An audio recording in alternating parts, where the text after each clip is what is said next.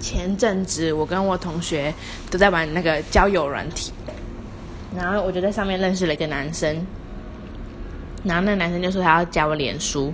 我就给他加，因为我想说我的脸书都是长辈，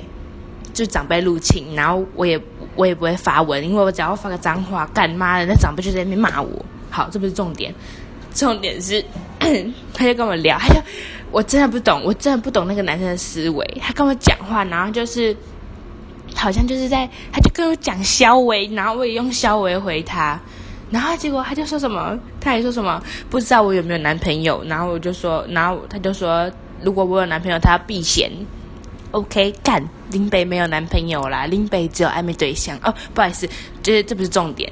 然后重点是我就是，反正他有一次回我，回他之后他就没回。然后现在大概过了一个礼拜半，快两个礼拜。然后他昨天晚上就回我，我他妈傻眼！你现在是是怎样？然后他几乎每天都发文，然后每天发文，然后不回我讯息，